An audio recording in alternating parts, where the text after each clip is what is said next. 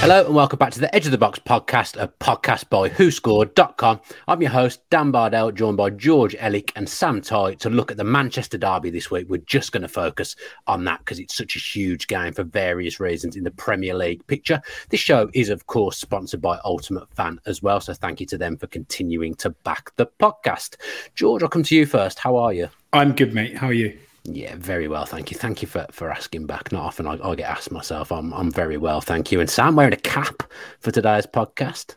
Yes, my hair doesn't look good. It's best that we put the cap on, I'm afraid. But you showered especially for this show, you said. Did. So. I did. And then I didn't do my hair. Oh, no. That's fair enough. Yeah. Did you wash it? Yes. How often do you wash your hair? Four times a week. Really? Wow. I didn't mind every day. Do you shampoo and conditioner? God. So then, because then you have to wash my hair to be able to do it again the next day. It doesn't work otherwise with the hair product. Isn't there a thing that you're not meant to wash your hair too often? That's right. Well, I'm doing okay for hair and stuff at the moment. So I've heard what George has heard, and that's why I tried to do sort of every other roughly. I'm going to continue doing what I've done. If it ain't broke, don't fix it. But yeah, we haven't really got time to be talking about hair regimes and whatnot. We've already had a 40-minute WhatsApp conversation about which supermarket is the best. So we better crack on with the podcast then. Of course, it is the Manchester derby this weekend, Manchester City against Manchester United. I don't know why I felt the need to say who the two teams were because everybody knows. The Manchester derby is those two teams. George, everything looked to be going okay for Manchester United. They were winning games. Not comfortably at all, but they were churning out results.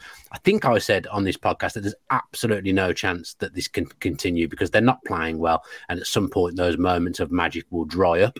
Fulham went to Old Trafford last weekend, and those moments of magic did dry up, and they lost, and they deserve to lose, probably like they had done for the games before as well. Yeah, you've kind of answered the question for me there, Dan. So we can move on. I mean, they won.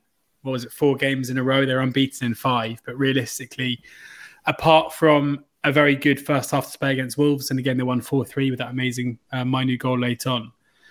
They beat West Ham 3-0 in one of the least convincing 3-0 wins I think we've probably seen in Premier League history. They were then completely outplayed by Aston Villa at Villa Park and won 2-1. They were then, having gone ahead very early, turned 2-0 up through 2 Højlund goals against Luton, were then outplayed at 2-1 up against Luton for the majority of that game. So... yeah, the results were good, but the performances themselves, the bigger picture, dare I say it, didn't ever look particularly promising for Manchester United, and therefore it wasn't really a massive surprise to see them put in another subpar performance, but not being able to get over the line and being beaten 2-1 by Fulham in a game where United created a fair few chances in the game. It wasn't like Fulham were much the better team. I'd probably argue that Aston Villa in particular put in a more dominant display over United than Fulham did. But Fulham were able to get over the line and win the game after a good performance. So I don't think loads changed with United. It was just a case where Højlund scored goals, which was important. And him coming out of the side, as we'll talk about, impacted them. But it wasn't like there was suddenly a massive improvement at performance level that yielded results. It was just them getting probably a little bit fortunate over a short run of games.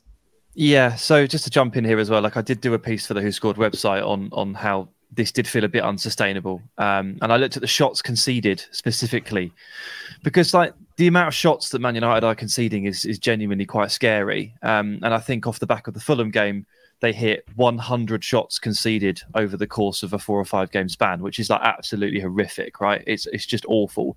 And individually in the games that George has talked about here, they conceded sort of 22 or 23 shots a game against Luton, West Ham and Villa.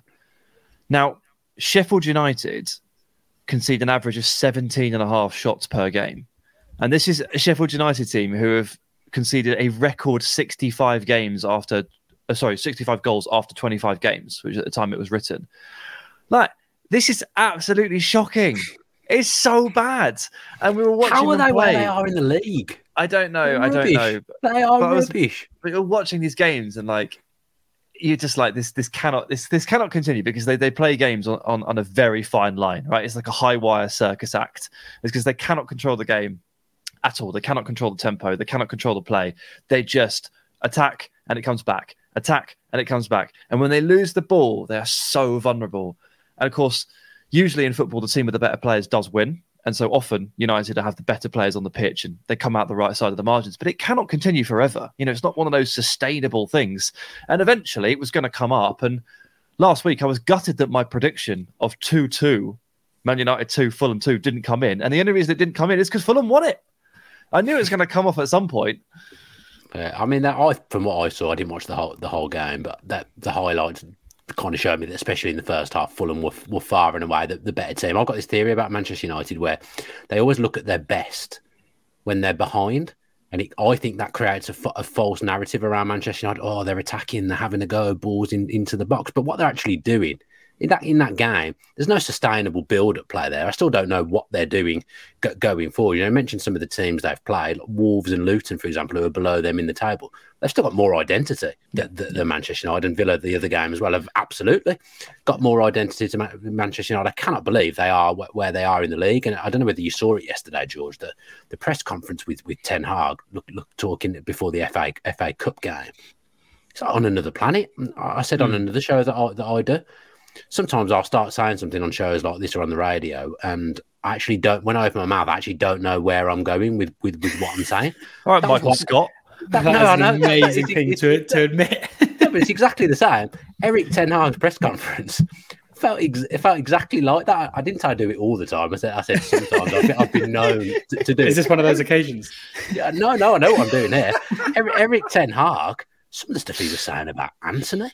Some of the stuff he was saying about Jamie Carragher, some of the way he was talking about how his team play, he's just literally making it up and talking rubbish. But this is exactly what we were told was going to happen by the media in the Netherlands when he came over. We were told that his relationship with the press was very, very awkward, that he was someone who didn't necessarily play the game particularly well in terms of cultivating relationships with journalists.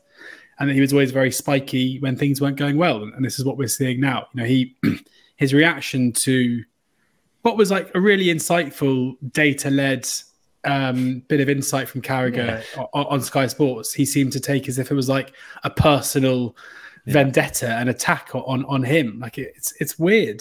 It's weird. And, you know, I kind of made a bit of a dig a second ago by, you know, him saying the big picture, if you can see it, is positive. Like that's him basically saying, in my mind, reading between the lines, he's saying, you don't understand football. I understand football. I can see the big picture. I can tell you that it's going well. And there's no evidence to that. I mean, he might just be talking about Ineos and the impending takeover, or he might just be doing what managers do, which is they just say stuff. It doesn't have to be true. Like they don't have to speak the truth in these press conferences. And sometimes managers just talk. And they just say stuff that may not be true, but they want it to be true. And they'll just tell you it and tell you it and tell you it until actually one of these days you might believe it. And I think that is what he does sometimes, because a lot of managers do that head in the sand stuff. It was a bit like Rio Ferdinand saying that Arteta would definitely go to Manchester United if they came into him. I feel like you're just saying stuff for the sake of it. The clickbait, there's nothing Ten Hag said was true. And the way he spoke about Antony, Sam, if that stuff was true, then he wouldn't be going through the under-21s, under-19s, under-18s, under-17s, so trying to find a right winger to play instead of him. So what did he say about Antony? He said that over 10 yards, there's no player quicker. I'm not sure. I'm not sure. Over the first 10 yards, sorry. Yeah. I'm not sure I've seen that. He's just saying about his mentality. He's excellent. He's not in the team at the moment, basically, but he's going to come back, and I know what a good player is. What a good player he is. I haven't really seen any evidence of that. And pound for pound, I think now you could realistically say he's up there as arguably the worst Premier League signing ever. Yeah. It's going to be tough. Lukaku second time round. I mean, it's going to be tough to beat Antony here in these stakes, isn't it? Because he was a lot of money, right? He was like 80 or 90 million, wasn't he? 86 million, I believe. I mean, yeah. And I think we all said it at the time, what the hell are you doing? Like, just what are you doing? And it was a symbol of how poorly the club was run, obviously, that they got to the end of the window and they didn't have a winger and they were like, crap, we need a winger. But they don't really have a front office or a scouting department either. So they said, Eric, anyone you've worked with, mate? Fancy? And he's like, oh, yeah, the guy at my last... I used to live in Amsterdam and there was a good winger there, Antony. All right, cool, yeah. Let's pay whatever. That was it. That is how it felt. So... Yeah, not great. Not Antony's fault, obviously. Something I feel like I've said a lot this week, or people are saying a lot, you talk about the Chelsea signings. Moises Caicedo did not ask to be made a £120 million player, and neither did Enzo. No.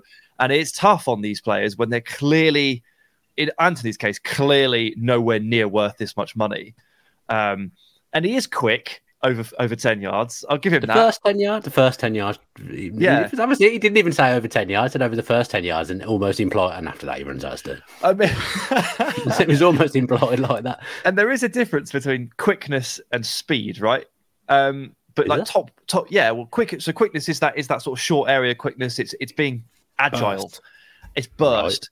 Right. And then speed is like over. Once you're running for more than 30 meters, are you fast? Like I think Bale, sometimes Sam opens his mouth and even he doesn't know where he's going. Is that what he says? Bale was fast, right? Okay. Raheem Sterling is quick. That's my distinction between the two. One's really, really quick and agile over short areas. Bale, if you just get him going over 60, 70 metres, he'll just rinse you. Ten Hag's not necessarily wrong about calling Antony quick or whatever over a short distance. But yeah, I mean, it's very disappointing to see a winger costing 86 million that can't sprint properly. That's not good. No, and one signing that was looking like it was starting to go quite well, George, was of course Rasmus Højlund. Had just hit a little bit of form, and then as luck would have it, he ends up getting injured off the back of that good form. Over the last 6 appearances, he's actually second in the Premier League form rankings according to who scored. Saka is top with 8.38, Højlund second with 7.95, and Pascal Gross is 7.94 in third.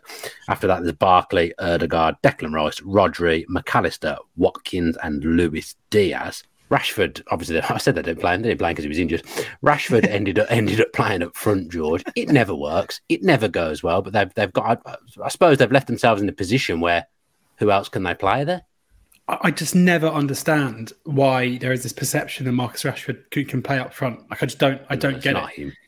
Is it because he scored like 4 goals when he was a teenager, when he was dropped in there, and people still have that memory of him scoring kind of strikers finishes? Like, this is a player whose best, like most impactful moments on a football pitch is when he picks up the ball from wide areas.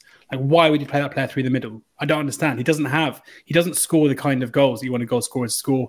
He doesn't hold the ball up well. He doesn't link play particularly well. He's someone who needs to get on the ball facing goal and standing players up and using his pace. And you just don't do that through the middle. I genuinely think I'd rather have like Bruno playing up front than McTominay. Rashford. Yeah, exactly. Like, I don't understand this idea that he's a striker. It doesn't make any sense. We see it with England the whole time. You know, Harry Maguire. Why not? Fine.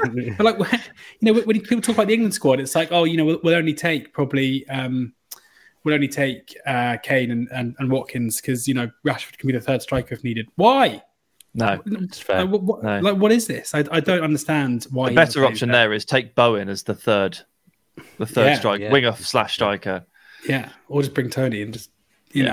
Anyway, it annoys me. Like, I don't understand. There's just very little evidence to suggest that he is effective through the middle. And if United, you know, I think the downgrade of having Rashford there rather than Højlund, but also taking away a very, you know, I know he's not having a good season and he's not in a particularly good place right now, but taking away the attacking threat of Rashford from the left-hand side on top of that, it just makes United so much weaker. I think people say it about England because they know that's what Southgate will do, because that's what's been done in the last couple of squads, isn't it? He has gone as the left winger, but if anything was to happen to the first 2 strikers, he's the next cab off the rank, I guess. I don't agree with it, but I say it because I think that's what happens. Right. I'm pretty sure that's what they do. Not that we've ever got to that point, by the way. No, and we probably won't again. No, yeah. we won't do it again, will we?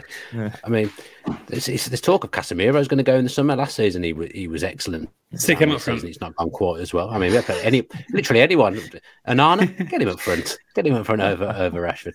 But anyway, yeah, so it looks like they're going to be looking for a new central midfielder in the summer. I mean, they've got problems, it feels, in a lot of positions. Obviously, they wanted Frankie De Jong. They chased him for a whole summer. Is that still the type of profile of player that they need, or do they need a younger Casemiro? All the Man United fans want Erik ten Hag to basically implement the Ajax possession style of play. And I think there was a fair expectation that he would do that, having come from Ajax.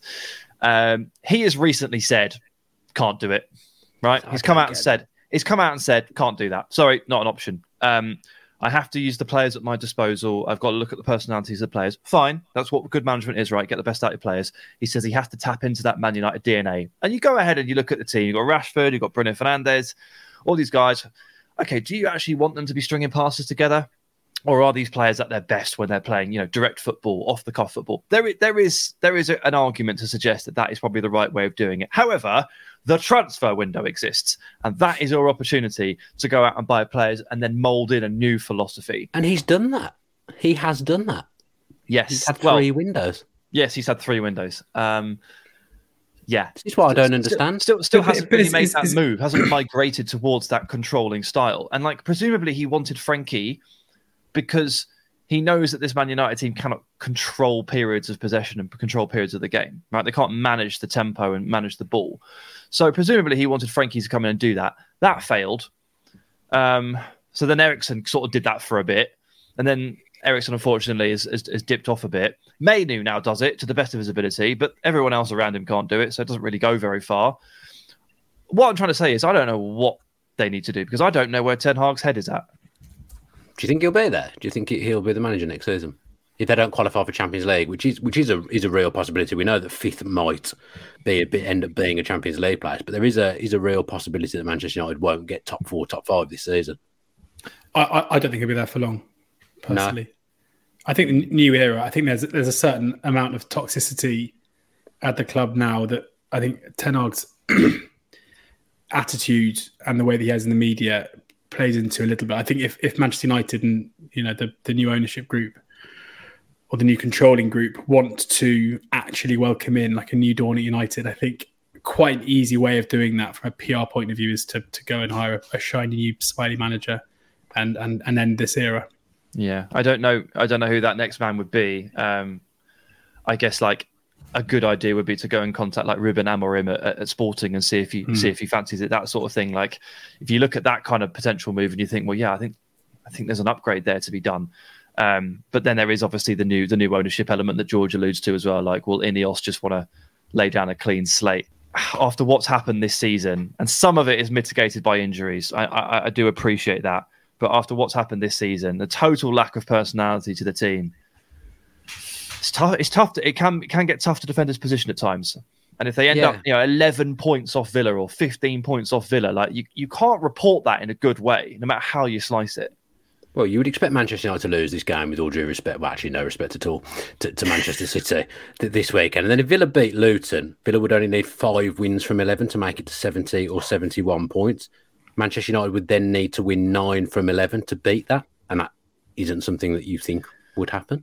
It doesn't seem like they can win 9 out of 11 games, does it? No, it doesn't look like a team that can do that. They are very streaky and they might win 5 in a row, but the thing is that they will then lose 4 in a row.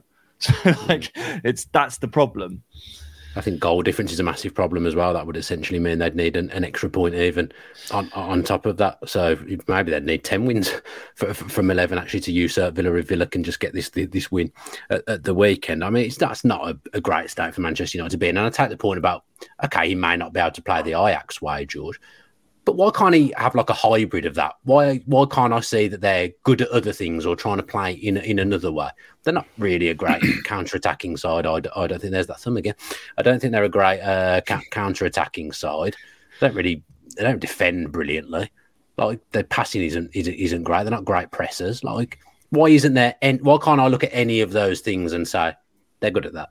Because he has had 3 windows. Why can Unai Emery come in and create something and create an ethos in the time he's been there less time? Why can Postecoglou do it? Why can Gary O'Neill do it? Why do I know what those teams are, but I don't know what Manchester United are? Yeah, it's a great question. And I'd love to know from Ten Hag's point of view, you know, what his ideal kind of plan is. Because even though, you know, there are players in the United squad, Rashford certainly being one of them, who are suited by attacking in transition. And we saw that to great effect last season.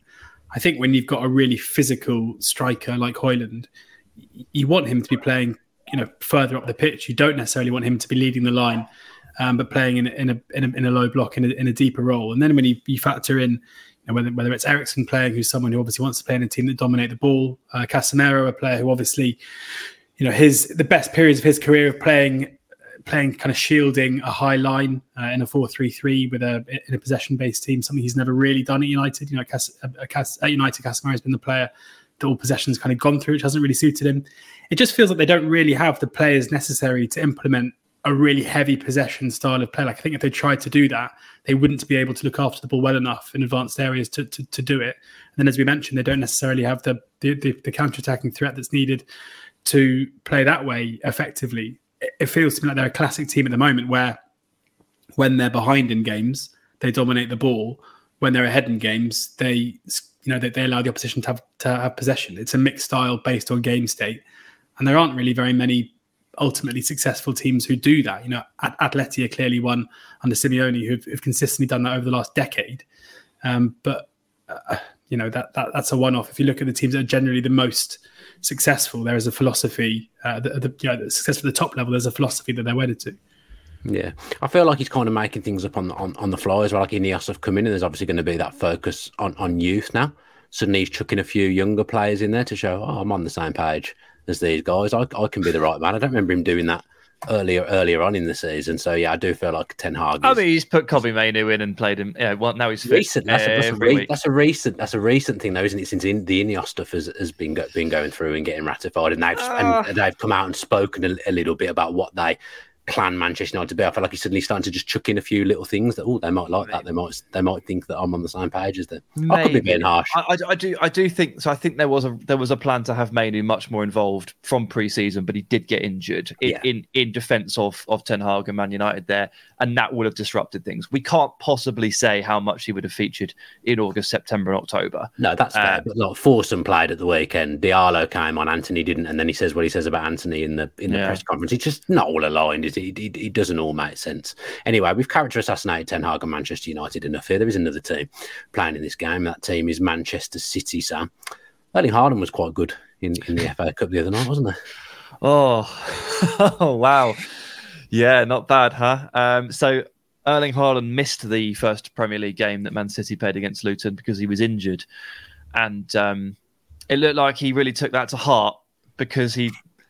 Maybe he had been really looking forward to scoring against Luton and saw his opportunity here in the FA Cup because this was a monstrous display. I mean, I'm going to caveat it here and say that Tim Krul was a disaster. Oh, the last goal. Oh, dear. I mean, there's problems everywhere. But yeah, the last one where Haaland drills it straight into his body and it just bounces off the inside of his leg. It's harder to let that in than save it, in my opinion. Yeah, and so, like, obviously, I'm not trying to take away from scoring this many goals because it was remarkable. It was 5, wasn't it?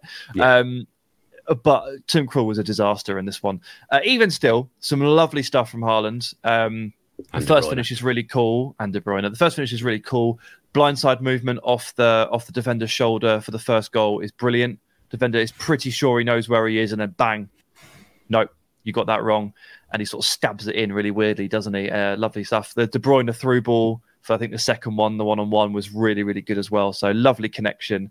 The City fans, it's just what you want to see, isn't it? Kevin De Bruyne and Erling Haaland taking advantage of what I would describe as a poorly organised defence. The offside trap was useless. All defenders at different levels, 1 or 2 yards in advance or behind one another. Gaps everywhere. Very un-Luton. Yeah. Like, not what I associate with Luton whatsoever. It was really strange. But I tell you what, Man United's defensive line doesn't look that solid either at the moment. So if there's space to be found, Erling Haaland is going to find it. And if there's a ball to be played, Kevin De Bruyne is going to play it. Yeah, but he's rubbish overall, isn't he, George? Because he's had a couple of opportunities to get that in-game second hat-trick now, and he's not done it. So he can never get to 6 in a game, can he? He never gets there. Did he score 9 once? He's got 9. He scored nine for Norway's under 21s, maybe. We can't count. It's 20 senior hat-tricks now, isn't it? Which is just absolutely insane. I mean, he's brilliant. In fairness to Luton, because I kind of agree with what Sam said, but it does feel like in cup games, when you go behind early, you're going to have to, maybe be a bit more aggressive than you would be in a league game. And when you're playing against Manchester City, you're playing against a City team with De Bruyne and Haaland in the form that they're in, it's quite easy to get picked off. I thought they did pretty well. I think from an attacking standpoint, despite the fact they conceded 6, Luton created way more than we normally see teams create against Manchester City. So I wouldn't be too... If I was Rob Edwards, I think there were plenty of positives in that game to take out of it. But you know, for City, they were totally rampant. And you know, it was actually a couple of Krul saves late on that stopped it being 7 or 8. Yeah. Haaland, by the way, scored 9 goals in a 12-0 win for Norway's under-20s against Honduras in the FIFA under-20 World Cup. You can count it. I'm not going to. You're not having it. No, I'm not going to count that. I want to see him to score 6 in a game. He's had a couple of opportunities to do it now, and he's not done it. Until he does that, for me, he's not going to be at the elite level. And everyone says that he's at Erling Haaland. Let's talk about Mateus Nunes, George. I think I'm right in saying at the start of the season, he played a game wide for Wolves against Manchester United and looked very, very dangerous in transition in that game. Had a really effective game that night, and Wolves did play well. That night, Manchester United were lucky to win as well. Suddenly, he's been playing wide for Manchester City. You wouldn't really say he's settled up until that point. Do you think he'll stay in the team, and do you like him in that wide role? I mean, whether he stays in the team, it's probably helped by the fact that Jack Grealish keeps getting injured. Yeah, and it does feel like City at the moment, when they play someone like Nunes rather than a Doku as a wide player, it gives them a little bit more control in games. Like, I think Doku as an individual has been incredibly impressive, but right now, I think City can just win games by giving the ball to Kevin De Bruyne in dangerous areas consistently, letting him do his thing. And by doing that, you basically want to control possession as much as possible. And having players like Nunes can help with that.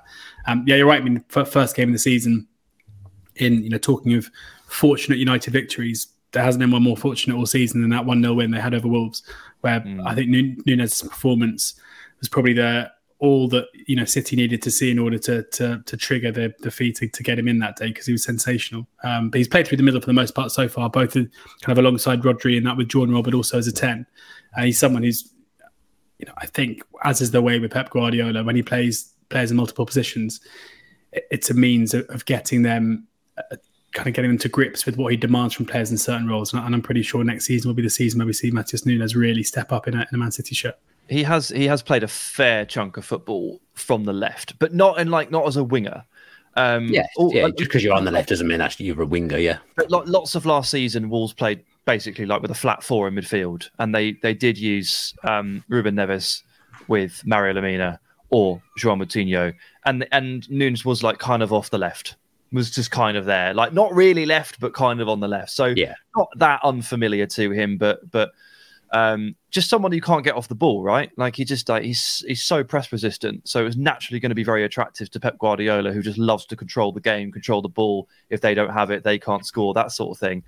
So it's also not that atypical for a new signing to take their time to settle in at City. I think we've all been kind of hoodwinked a little bit by Doku, who's just like entered the team and has just flown. But like almost everybody else they ever sign, like needs 6 months, maybe a year. Grealish needed a year. Rodri had a pretty tricky start to life at Man City. So just because they don't play too much in that first, a lot of them. So first 6 months, you know, that does. I never really get bothered by that. You tend to see the better of them a little bit later than at most clubs. So hopefully for Mateus, it's just onwards and upwards, because he is lovely, isn't he? He's a great player. Yeah.